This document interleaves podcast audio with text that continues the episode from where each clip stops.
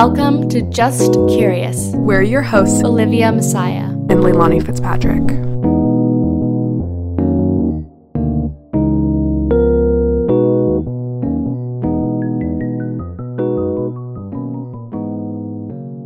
Hi, guys, welcome back to the podcast. Today, we're so excited because we have a very special guest on and we talk about all things COVID. We talk about universities' responses. We talk about the possibility of um, a vaccine, you know, all that sort of stuff um, with someone who is really, really knowledgeable about all this stuff. So, yeah, but before we get into that, uh, we do have a few favorites that we want to talk about real quick. Um, so, Liv, do you want to start? Yeah, so I'm just gonna keep talking about Game of Thrones because that's all I've really been doing. Um, no, but I'm serious. Like, I think when I mentioned it last week or two weeks ago, wow. Um, in our last episode, I just started it, like, just finished the first season. Anyway, now I'm on season four, Oh and I just have to say, everybody out there who hasn't watched it or is thinking about it, but is like, I'm not sure, do it. You're not gonna regret it. The acting is incredible. It's just such a great story. You're gonna be hanging on, like, at each word they say and like the cliffhangers like every time they end an episode it's like it feels like they're ending it like right in the moment like ugh it's just you have to watch the next one and the next one and the next one it's just so good so i highly recommend that you guys check it out 10 out of 10 recommend Oh my gosh, amazing. Um, so once again, my recommendation is from my film class because that's basically all I have time to watch or do. Um, but it's this movie that's actually new to Netflix. Like it came out, I think like mid September. It's called The Devil All the Time. Oh my gosh, it's incredible. Like I, I, I don't even know. Like I don't want to spoil it, but it's about um like it explores themes of like evil and like religion all in this like small town in rural America. It's just so fascinating and so well done. And some people found it slow, but I actually thought that uh, it really took its time to develop its characters, Yeah. which I think is so important in film. So I didn't I didn't find it to be like eh, like aching pain painfully slow or anything like that. Um, and it has super big names in it. It has Tom Holland. It has Robert Pattinson. Um, it has Bill Skarsgård. Um, it has like a bunch of people. The only thing I will say though is they all have like country accents because they're in like a small town in like the south. And Robert Pattinson um, didn't meet with a dialect coach. So that's all I'm gonna say. no about really that. why not okay Yeah, he like refused. okay It's not like the worst thing. okay That's the only like criticism I guess I would have about Wait, it. he's the twilight guy Um, right he is such an oddball i feel like okay if you Yeah. look up robert pattinson like weird moments or like weird quotes the things he says are so funny um i can actually like really Oh imagine gosh. him like not wanting to meet with a dialect coach that's really funny Yeah, and it's just it's so it's so good. I honestly didn't think I was gonna like Mm-hmm. it, but I I love it like so much. I think I'm actually um my dad and I are doing a movie night tonight. love it It's a Saturday before we're recording, and I was like, we need to watch The Devil all the time. so I think I'm gonna watch it again. oh my god tell me what he thinks That's how much I love yeah it, okay yeah. wait i want it's I on will, netflix Yeah. okay Yeah. I, i've heard of it like that sounds so familiar to me i'm gonna i'm gonna try to watch okay my next Yeah. rec is the skinny confidential podcast which i've already talked about but can i just say like it is the first podcast that got me into podcasting in the first place like the first podcast that i would listen to religiously. And they have like over almost 300 episodes out. Like they've been doing this Oh for my five gosh. years. That's and so like even if they don't have a new episode out, I just like listen to past ones. And they are amazing. They bring in people like from all around the world doing like the craziest things, like the craziest life stories and just they bring in so many different perspectives and viewpoints and I learn something like every time I listen to um wow. an episode and it's just great. They just had a woman on who's from Romania. I forgot her name. I feel really bad. Um, but it was such an interesting episode. She was talking about what it was like to grow up in Romania during communist rule and it was just like Oh, like wow. you just you click on an episode and you don't really know what you're getting into, but you know it's going to be interesting. And um, Lauren and Michael Bosstick um, are a married couple, and they do this podcast together, and they are just I love their dynamic and their commentary. Lauren's voice is so soothing, and I love Michael. He's so funny. Um, and it's just great, like such a great podcast. And Michael now has a podcast producing company called Dear Media Studios. Oh my gosh. Yeah. Oh, that's yeah, his? that's his. Oh my gosh. Yeah, and they um Wow. It's an all um all the podcasts that they have are like um women's um stories because yeah. Oh my gosh. So yeah, it's really great. I do think they definitely need more diversity in the types of podcasts they have, but they've been starting to do that now, Mhm. like um, since COVID and everything. Anyway, I just think it's great, and their podcast is incredible, and I highly recommend. amazing. I actually only have one more recommendation, um, and I'm sure like many people have seen it already because it's been out for a while. But the Social Dilemma Oh yeah, documentary on Netflix. I mean, it's all about out. Oh, wow, I can't speak. It's all about the impact of social media, um, the consequences that come with it, like on mental health, um, on society, um, like the spread of misinformation. Personally, I will say that I didn't learn that much new information. Um, like I do think a lot was left off, but I think for people who maybe have never considered it, um, like the impacts of social media or anything like that, it's a really good starting point for conversations. And I think it's, uh, I don't know, I think it was, um, it, I think it, it's a good thing. Like I think it's good that we are learning more about, you know, what this all does to us, like how it rewires our brains and all this sort of stuff. So if you haven't seen it, I recommend watching yeah. it. I I remember when it came out, and I really want to watch it. I didn't watch it right away just because I feel like I've like taken a lot of classes just about like psychology behind like social media and stuff in college. Um, but I still really want to watch it and see how they put it together. And I think it's really important that people are talking about it. Um, Mm-hmm. yeah. My next recommendation is kind of like a social media thing. but as you guys know, I'm obsessed with Keaton Milburn. And last week, I, whenever I was like cleaning or doing anything, I don't even know, like just to fall to like go to bed, I can't talk right now. just to fall asleep at night, I would like play one of her videos before I went to bed. Her vlogs are just so great. Like I don't know how to explain. Like I when I tell you I don't watch any other YouTube or YouTuber at all, like I feel like YouTube's kind of dying. I don't want to say that. I feel that but, too. Yeah, Um, I don't want to I like go on there so occasionally. yeah, I don't want to manifest that anyway, but I love her videos. Like, I don't know what it is. It just like she is so calming to me. Like, I just, uh, I don't know what it is. Anyway, so I highly recommend watching her vlogs. They're great. Like, she's just so productive and so positive, and she's just so relatable too. I don't know, and she's, like she's so inspiring with her brand that she has, and like just Yeah, I was gonna ask. Sorry. yeah, no, you're totally fine. Oh, I was just gonna ask if you've bought. Okay, I didn't. I, the Bloom. Okay, I don't want to like put negative energy out there, but I didn't love the Bloom collection, so I didn't buy it. no, I I agree.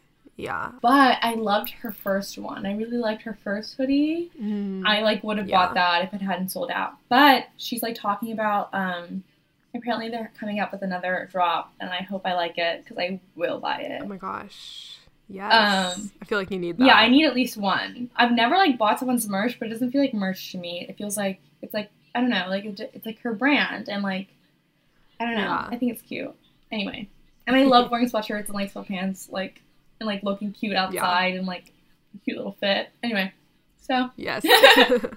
my Is that all your yeah. perfect? So we're Yeah, gonna get into the episode now. I hope you guys like it. It is such a good episode. If you are just confused about what's going on, want more information about the future of the pandemic and what our lives are gonna look like um, for the next year, next couple of months, I highly recommend listening. We learned so much. It was such a valuable conversation.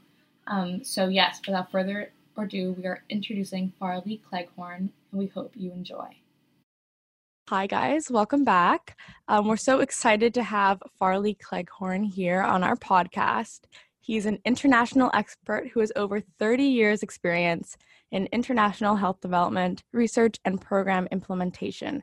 As an infectious disease thought leader, systems thinker, and epidemiologist with particular focus on HIV/AIDS, He's currently works at the Palladium Group, an organization that works with governments, businesses, and investors to solve the world's most pressing challenges. At Palladium, Farley leads their global health practice, which compromises an interdisciplinary team in four markets the US, Europe, the Middle East, and then Australia slash the Pacific. Um, and he focuses on holistic responses to global health priorities based on sustainable health systems, implementation science, health promotion, and prevention. Um, he's had a very distinguished career at the uh, U.S. National Institutes of Health before serving as a senior scientist and faculty member at the University of Maryland Medical Center.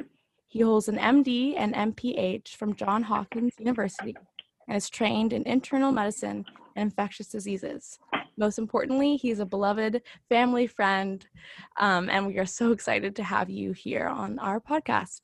I'm very excited to be here, Olivia. Thank you for asking me. so, we are going to get into our questions. We have a lot of things that we want to discuss. Sure. Um, so, Leilani, do you want to start us off? Yeah. So, what has been your primary role as public health specialist and head of Palladium global health practices as it pertains to the COVID 19 pandemic? Sure. Well, Palladium has a long history of working with uh, development agencies and governments and the private sector to address uh, public health priorities and health priorities in general. And so uh, many of the top pressing uh, global health issues are uh, subject to what we call foreign policy and development uh, through donor programs that our government, meaning the US government, as well as rich governments around the world, they donate monies that uh, address those health priorities. And this is through their foreign assistance programs. So organizations like mine, Palladium, we compete for these uh, funds to assist donor agencies, meaning governments, to address issues like global health in countries that they have a, a, relationship with. And so for the US, that pretty much means every country in the world, bar a few. There are only a handful that are off limits. And the agencies in the US government that put out mm-hmm. the uh, um, grants and contracts include USAID, CDC, the Department of uh, Health and Human Services, uh, research organizations, as well as uh, uh, foundations and multilateral institutions. So Palladium is one of the implementing organizations for all of these agencies. So we compete with there's a community of organizations like Palladium. You might have heard the term Beltway Bandit. It's a pejorative term, but it's an entire community of organizations that have grown up in the capitals of the world to assist in global development. Some of them have a specialty, like health, and that's certainly what I do. Uh, but there are many, many sectors that are involved health, education, uh, social development, economic growth, agriculture, food security, uh, environment, and natural resources, and the list goes on and on and on. All of these sectors benefit from investment from uh, development agencies. Okay, so with um, the pandemic and COVID 19, um, what has been kind of Yes. So yeah, what have you initially, um, you have to sort of separate out what we call general development assistance uh, from what's called emergency assistance. So there's been a fair amount of emergency assistance that's being provided. And this usually tends to go through a very specialized group of implementing organizations that do response to emergencies. Palladium is one of those organizations. So we hold large contracts, particularly with the British government, uh, that allow us to say we can come in and provide emergency assistance, whether it's in uh, drugs and supplies or medical services or water and sanitation, you name it, uh, medical equipment. Uh, all of that is grist for the mill. So initially, much of the assistance that comes through development agencies and multilateral organizations is through emergency assistance. And those are through existing mechanisms. That means you have a, an open contract, additional money will be put into that for coronavirus response. In addition to that, many of the, the grants and contracts that organizations like Palladium hold uh, have been repurposed for COVID 19. So essentially, the US government or the British government or the Australian government or the World Bank or you name it, if they have existing contracts with organizations like mine, they say, we'll give you additional money to help these countries with these parts of the coronavirus response. Mm-hmm. So that is happening as we speak.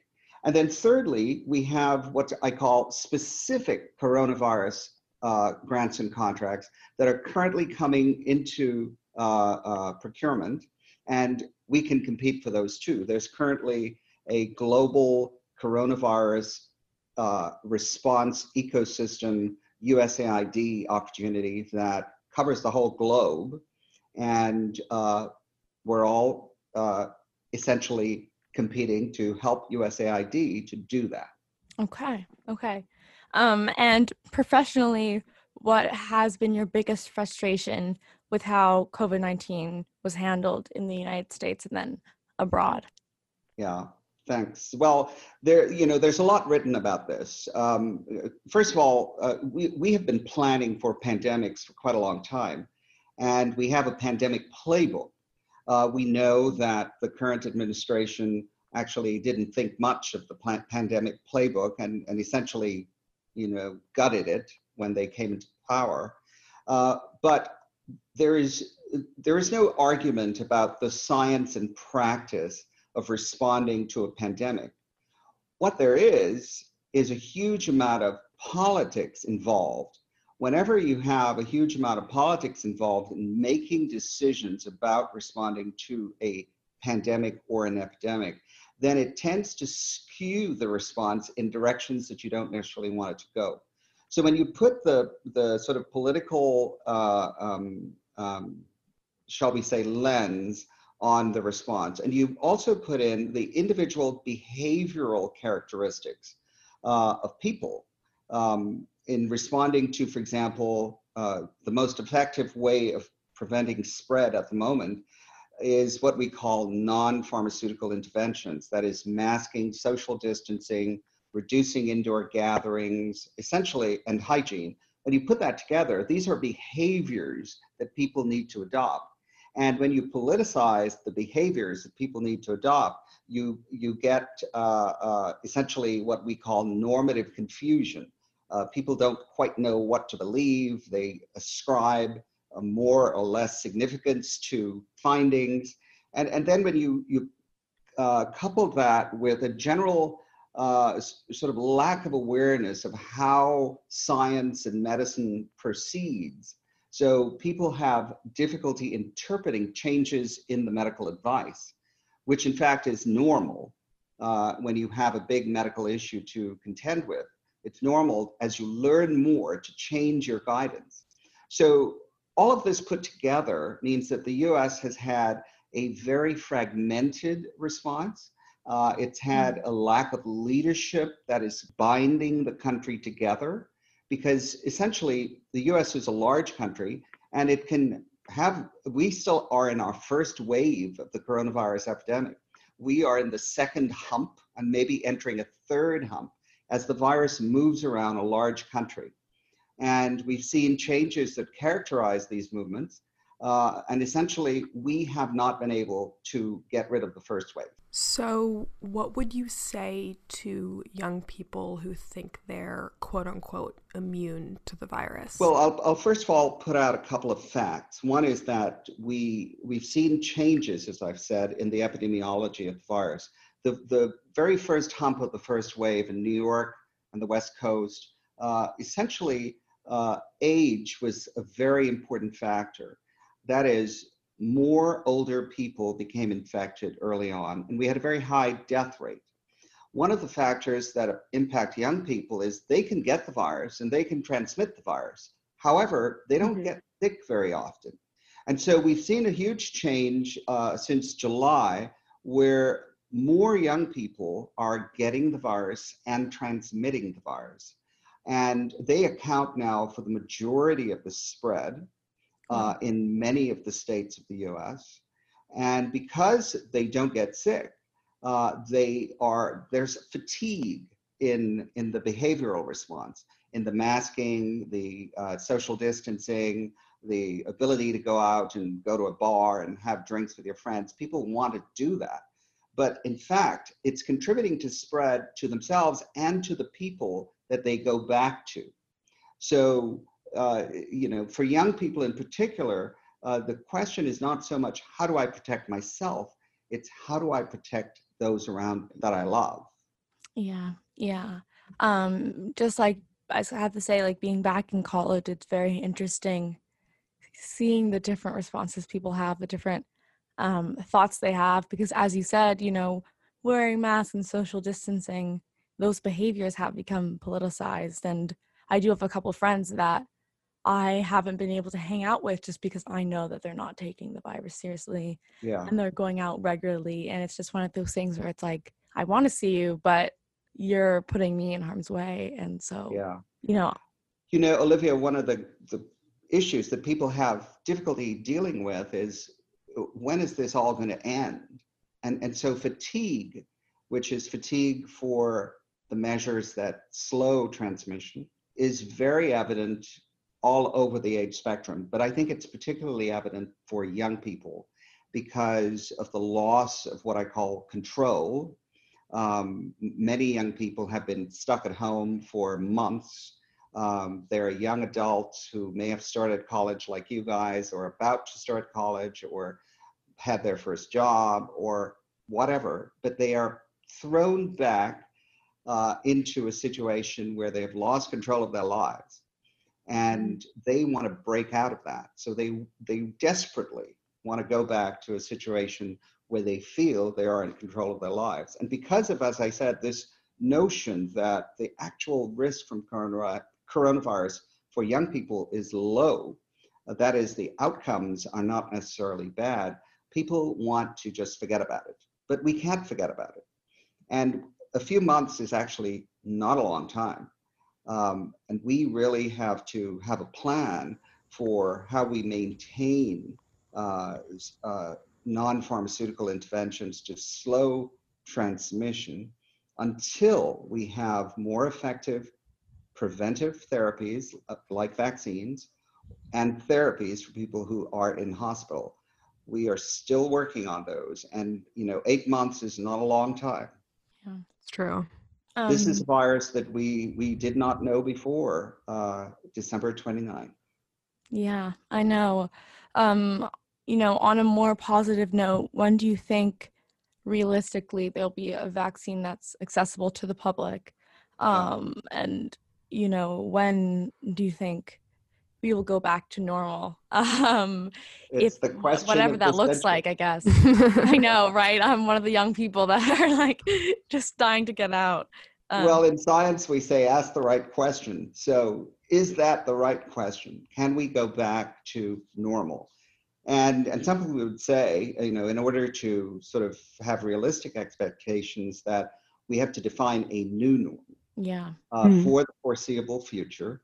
Uh, when will we have a vaccine? Well, first of all, um, you know, I, mentioned that the epidemic is changing as we progress. Uh, the fact that there are more young people becoming infected means, and the fact that we have more experience in, in dealing with uh, patients in hospital means uh, death rates are, while they are steady, they're actually lower than they were uh, in the first part of the first wave. wave.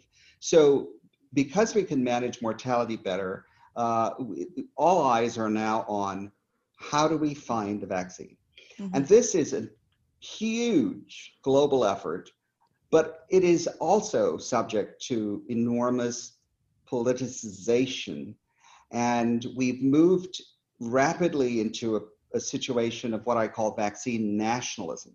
The US has mm-hmm. withdrawn mm-hmm. from the WHO and therefore all of the efforts of the WHO, which is really a, a, an organization that brings countries together It doesn't actually fund or do the response itself, but it provides collaboration.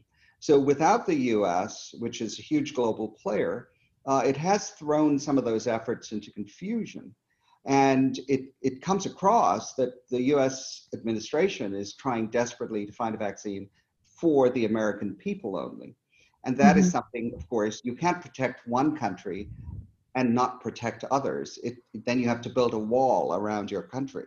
Similarly, uh, you can't protect one part of the US and not others, or one group of people and not others. But we know that whether we have an effective vaccine tomorrow or not, we're not going to have enough doses to give everyone the vaccine. So we have to have a system of prioritization that says who needs it first. And I'm happy to say all of these discussions are going on at the same time that the science is happening to find the vaccine. And what is that science? The science is that you uh, find appropriate, what we call vaccine candidates, and then you test those candidates in a very well documented system that is progressive called clinical trials. So you mm-hmm. move from animal studies into human uh, studies, and you start doing phase one clinical trials, phase two, and phase three. What is phase one? Phase one is about establishing safety. Uh, is this safe to give to people? Does it have any severe adverse events? And if it doesn't, you move on to phase two. In phase two, you aim to characterize the immunogenicity of the vaccine candidate. What does it actually do in the body that provokes the immune response to coronavirus? That implies that you know enough about the coronavirus immune response to provoke the right one. Okay, so we have a fair amount of knowledge there, but it's it's definitely emerging. And then the final stage is, does the vaccine actually work to prevent coronavirus infection and two, to prevent COVID 19, which is the clinical syndrome associated with the virus. Mm. And so hmm. the, the phase three trials are going on now. There are at least nine candidates that are in phase three uh, clinical trials. And these are you give half the people the vaccine candidate, you give half the people what we call a placebo. That is normal saline, is a good example of a uh, a placebo. And then you compare, these people are at risk naturally for becoming infected. Uh, mm-hmm. Uh, so you compare the two arms of the trial and look at how much protection does uh, this vaccine candidate offer. And you document that. There, there's an entire governance procedure for how you do clinical trials. There are many people who think there's political interference in that process, but frankly, I haven't seen that. Uh, these trials, these nine phase three clinical trials are ongoing. Some are more advanced than others. The earliest at which we could expect to see results would be the end of this year. And that would be if we had a knock it out of the ballpark candidate. Okay. Right. But right. if we didn't have a knock it out of the ballpark candidate, we're talking about next spring before we see enough events, we call them events in the clinical trials world, we need enough events to be able to say that we have a robust set of results that would support moving a vaccine into what we call approval and then use. So the way that this works is the FDA is responsible for uh, regulatory approval with the data from the clinical trials. Okay. And once you have regulatory approval, you have to move to what we call use approval or general use approval. That comes from a committee at the CDC called ACIP, which is the Advisory Committee on Immunization Practice. And that uh, committee can make recommendations about who can get it first, who should get it first, and uh, you know provide the guidance that is required. Um, there are many other agencies and organizations that are weighing in on access to a coronavirus vaccine, equity in access, and of course, cost. Uh, President Trump has said that all people in the United States should be able to receive this vaccine free of charge. You know, to get to that point, to go from clinical trials to regulatory approval to general use to manufacturing and distribution normally is a 10 year process. Okay. Right. 10 year process that costs almost a billion dollars. Uh, this is now being contracted into a year or two long process. And you have to make bets on which vaccines might prove to be uh, protective and start the manufacturing and plans for distribution now. Uh, so, will these bets pay off? Well, obviously, we're hoping so but there are many issues to resolve that we don't we have emerging answers for Interesting. And we definitely want to come back to the politiza- politicization of everything that's happening. Um, But as you keep saying, we're in the US at least is in the first wave, as you say, and like other countries are in various stages. yes. What do you think it will take for us to get to the next wave? Um, Yeah. And what is that going to look like? Or what does Yeah. that look like? well uh, part of your the response to your question is is one of the artifact of of countries themselves. The us is a large country of 350-ish million people. Therefore it's it's very hard to talk about the us epidemic without going deeper into the data. And so you could say that the uh, the northeast of the country if we think about regions because this is really how you have to think about it uh, states are not actual boundaries and nor are counties okay? They're they're artificial boundaries Mhm. so we had a northeast and a west coast epidemic to start and you could say that the northeast and the west went through a first wave they had a sustained reduction and now they could be entering a second wave if you look at the data for the us as a whole we see two humps and maybe a third hump starting right now as the virus and the epidemic moves around the country. So essentially, that's why we must say for the USA as a whole, we have never got past the first wave because as a country, we did not have sustained reductions in the number of new cases and in the testing positivity rate uh, to allow us to actually call it a countrywide end of the first wave. So think of it that way. We have a essentially a camelback uh, uh, epidemic curve that has never come down enough to call it a second wave. We still have about 40,000 new infections a day in the USA. Oh my gosh. Wow, yeah. I didn't know it was that bad still. Mm-hmm. And um, you mentioned earlier that th- there's the virus and then there's the COVID 19. So, how are those split up? Because in my mind, those are the same thing. They're- Um, and they're not. They're not. So keep in mind that uh, the, the novel coronavirus SARS-CoV-2 is the organism, is the virus that is causing this pandemic. This is the second uh, SARS virus that we have seen in the last 20 years, and the third coronavirus uh, epidemic that we've seen in the last 20 years. So if you think about SARS-1, that, that was a, a limited uh, epidemic that infected less than 10,000 people, but caused a fair amount of mortality at about 30%. Then we have, and still have, an epidemic of something called MERS, which is Middle East Respiratory Syndrome, which emerged in the Arabian uh, Peninsula and is transmitted from camels, most likely. Oh. And that's also a coronavirus. In the past, we knew we've known about coronaviruses since 1965 when uh, four coronaviruses were identified as part of what we call the common cold complex. Okay, so it's not as if human beings have never seen coronaviruses before, but this virus is novel, meaning that we've never seen it before. It's it's been in some animal species, and we're still not clear which animal species uh, we're talking about. It's entered humans, and the virus itself is transmitted like other viruses that are in this complex of respiratory viruses, it tr- transmits through respiratory and droplet and aerosol contact. Uh, the disease that is caused by coronavirus SARS-CoV-2 is called COVID-19. So that has, it, it's just what we call a syndrome. It's defined by signs and symptoms, of one of which is the presence of coronavirus SARS-CoV-2. Uh, but it, it contains a number of clinical symptoms that you have to check off in order to say this person developed COVID 19. And it's only people who develop severe COVID 19 who die. Although you can go from being mildly affected to being severely affected relatively rapidly for some people. Um, so just think in terms of, you know, there are many analogies you can use here, but uh, HIV is one of them.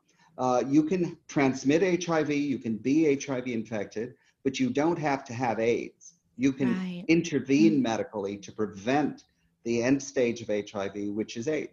Okay. That makes a lot of sense. Thank you. Um, so politics. Yeah. How much influence do you think the outcome of this upcoming presidential election is going to have on the future of the pandemic we're in? I think it's it's an enormous potential influence. When I said earlier that our US response has been characterized by a failure of leadership, by the lack of a national coordinated plan, by normative confusion, that is, people don't know what to believe, and by Mhm. intense politicization of the messages that are going out to keep people safe, and the the complete uh, uh, you know, you can have two states side by side, both with similar epidemic numbers, and one state is Republican and therefore is uh, resisting uh, uh, control measures. One state's Democrat and is adopting control measures. And these are contiguous states. There's no wall between them. So, so the notion that uh, the political administration of a country severely impacts its response to HIV. I mean, not HIV, coronavirus. um, it's also true for HIV, but is is is a really robust one. We we know that if we had better coordination, better planning, better resource targeting, more testing, faster results, uh, more support to healthcare workers and hospitals. If we did all those things, all of which this administration is claiming. So, so we have this this you know notion of, of alternate realities. I look at the data and I see very clearly that we do not have this under control. The administration looks at the data and they say, "Oh, we we deserve an A plus for our response." These are not compatible points of view because the Yeah. data only supports one. Yeah. True. Yeah, it's um it's scary. It's very scary. Um Yeah. kind of going back to um just the responses of colleges and universities because Yes. and and just schools in general like i i was very i had a lot of perspectives on whether anyone should go back to school um and all, i mean sc- schools like no one's going to stop school for a year but it affects young children especially differently people who are caretakers of those young children like there's so many such a domino effect um, if you stop one thing. But as it stands today with um, colleges and universities a lot of them are doing kind of a mix of in person um, remote teaching or completely remote like i'm completely remote. How do you think colleges and universities handle this? Um, what what do you think is the earliest that people should be just fully in person it's kind of a hard question but i know um, a broad question i mean but Yeah.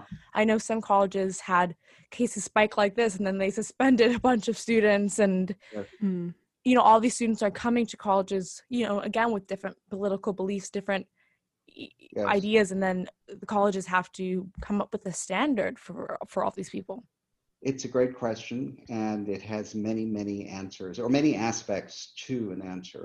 I think, first of all, we should separate basic education from higher education Right. because the conditions and the participants are quite different.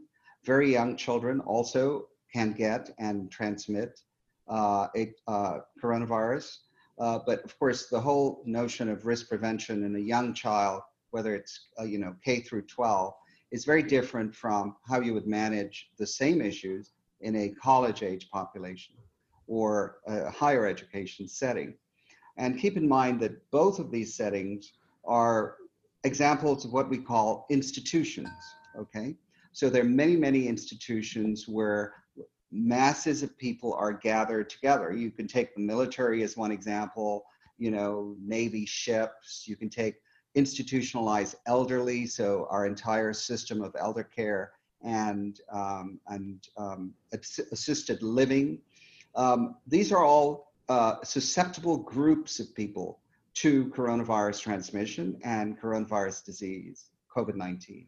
As it turns out, age is such an important factor in determining the outcome that one of the reasons that young people desperately want to get past this is they see the risk as relatively low. Mm-hmm. However, if you look at uh, colleges and universities just in the US since July, you'll see that over 90,000 infections have occurred, not only among students, but also among faculty and staff. And, and so, once again, the question becomes is this all about me, the student, or is it about the environment that I'm in and I, the fact that I, we need to protect everyone? So it, has been uh, a bit of a mess, I think, but this is yeah. not only in the US, this is everywhere. You have to think in terms of risk benefit analysis. What is the risk to young people in higher education if they don't go back to class?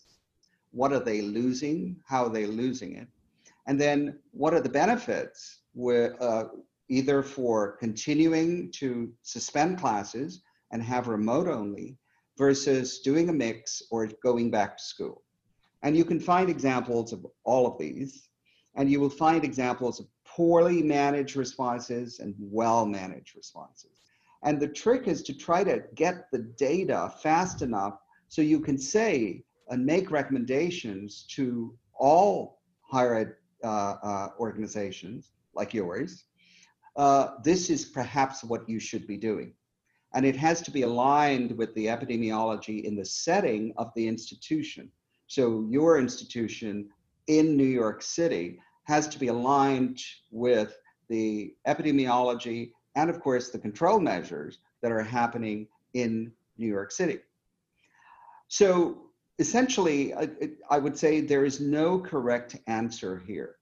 If you put enough resources into the managing the response, get enough testing going, get results back right away, have enough uh, um, implementation of what we call non-pharmaceutical interventions, which are social distancing, masking, uh, avoiding of indoor gatherings, reduce capacity in classrooms. If you put all that together, then each institution has to then manage their way on a day by day basis. And we found that many institutions just don't have the capacity to do that. Mm. You know, it, it's a huge management burden. And suddenly, uh, school administrators are called upon to think like healthcare workers, and they're not healthcare workers. Mm-hmm. And yeah. teachers are being called on to not only teach, but to manage the response and to be uh, uh, administrators, and at the same time to drive the same content into a classroom online and in print, providing materials. It, it's it's a massive set of changes, and so I'm not surprised that we we see uh, results all over the map. We have you know some schools that are saying, oh, we've got it down. You know, I, I know someone at Middlebury, for example, in Vermont, it's a small school, it's rural, um, and they do testing every three days of everyone. So mm-hmm. they've gone back to in-person classes. Oh wow! Okay. But can you transfer those conditions to New York University? The answer is no. Yeah. So you have to find your own way out of it. Yeah. yeah. I mean, I have been definitely impressed with how New York is uh, NYU is going about it just because they are following the state and i think cuomo is great so you know i think you know, it's it's great there but it's hard right nyu is such a big school Leilani goes to asu right it's like how there's no answer you know and then there it's like no the governments answer. of those states have different policies yes. and as you said there's no border between states you know there's no, no wall this is a great example of what we refer to in in medicine and sociology as, as the social ecological model. Everyone has their role to play. The individual, the community they're in, in your case, college community, which is in a big city, so that's a wider society. It's how these interact that really determine whether we find our way out of this. Each person and each player in that ecosystem has a role, and they have to interact efficiently and effectively to get out. Yeah. yeah. 100%. We've had we've had such a great conversation today and there are just several questions that we like to ask each of our guests. So this is unrelated to what we've been talking about today, but yeah. um, in your lifetime in general, what has been the best piece of advice that you've ever been given or that you've given? Well, I am a scientist, but I'm also a physician, and I consider myself a humanist. I think the best piece of advice I have ever been given is to get up every morning and work with enthusiasm and energy because that is the way you get out of whatever you're in. That is the way you achieve whatever you set out to achieve. No matter how bad it looks, you get up the next day and you do it all over again with enthusiasm. I love that. Love that. That's great. I think yeah, it's right. I my mom always says, "Get up, make your bed, start the day right." You know. Yes, yes, and this so, applies to anyone in any situation. Mm-hmm. mm-hmm. When you have some control, when you have no control, when you have a lot of control, if you diligently work, you usually are rewarded. What um what would you say to young people right now who are you know struggling to find their way amidst the covid um, epidemic pandemic? Well i would say to them time passes at the same rate as it always did. And time is our most precious resource. Uh, and it flies by it seems to fly by even though i just said it goes at the same rate as it always did. Uh, but as you get older um, you think it flies by. So when you're in college, it is the most formative and the most important part of your life. It is where you set the direction for the rest of your life. It is where you acquire your critical thinking skills. It's where you learn to be social. Uh, and it's where you acquire some of your humanity. So it is, even in the middle of a pandemic, it is the most amazing time of life. Embrace it. I love that. It's so beautiful. um, and for our final question, we want to ask you what are you most curious about today and why? We can expand on that if that doesn't make sense. Certainly. well, I think there are many factors that have played into the response to this pandemic that preceded the pandemic. Uh, one of them is how information is shared and how it's uh, uh, in, incorporated by individuals and by communities. And, and we've seen many, many distortions in that in the age of social media. Many, many distortions. So social media is like this really, you know, multifaceted thing.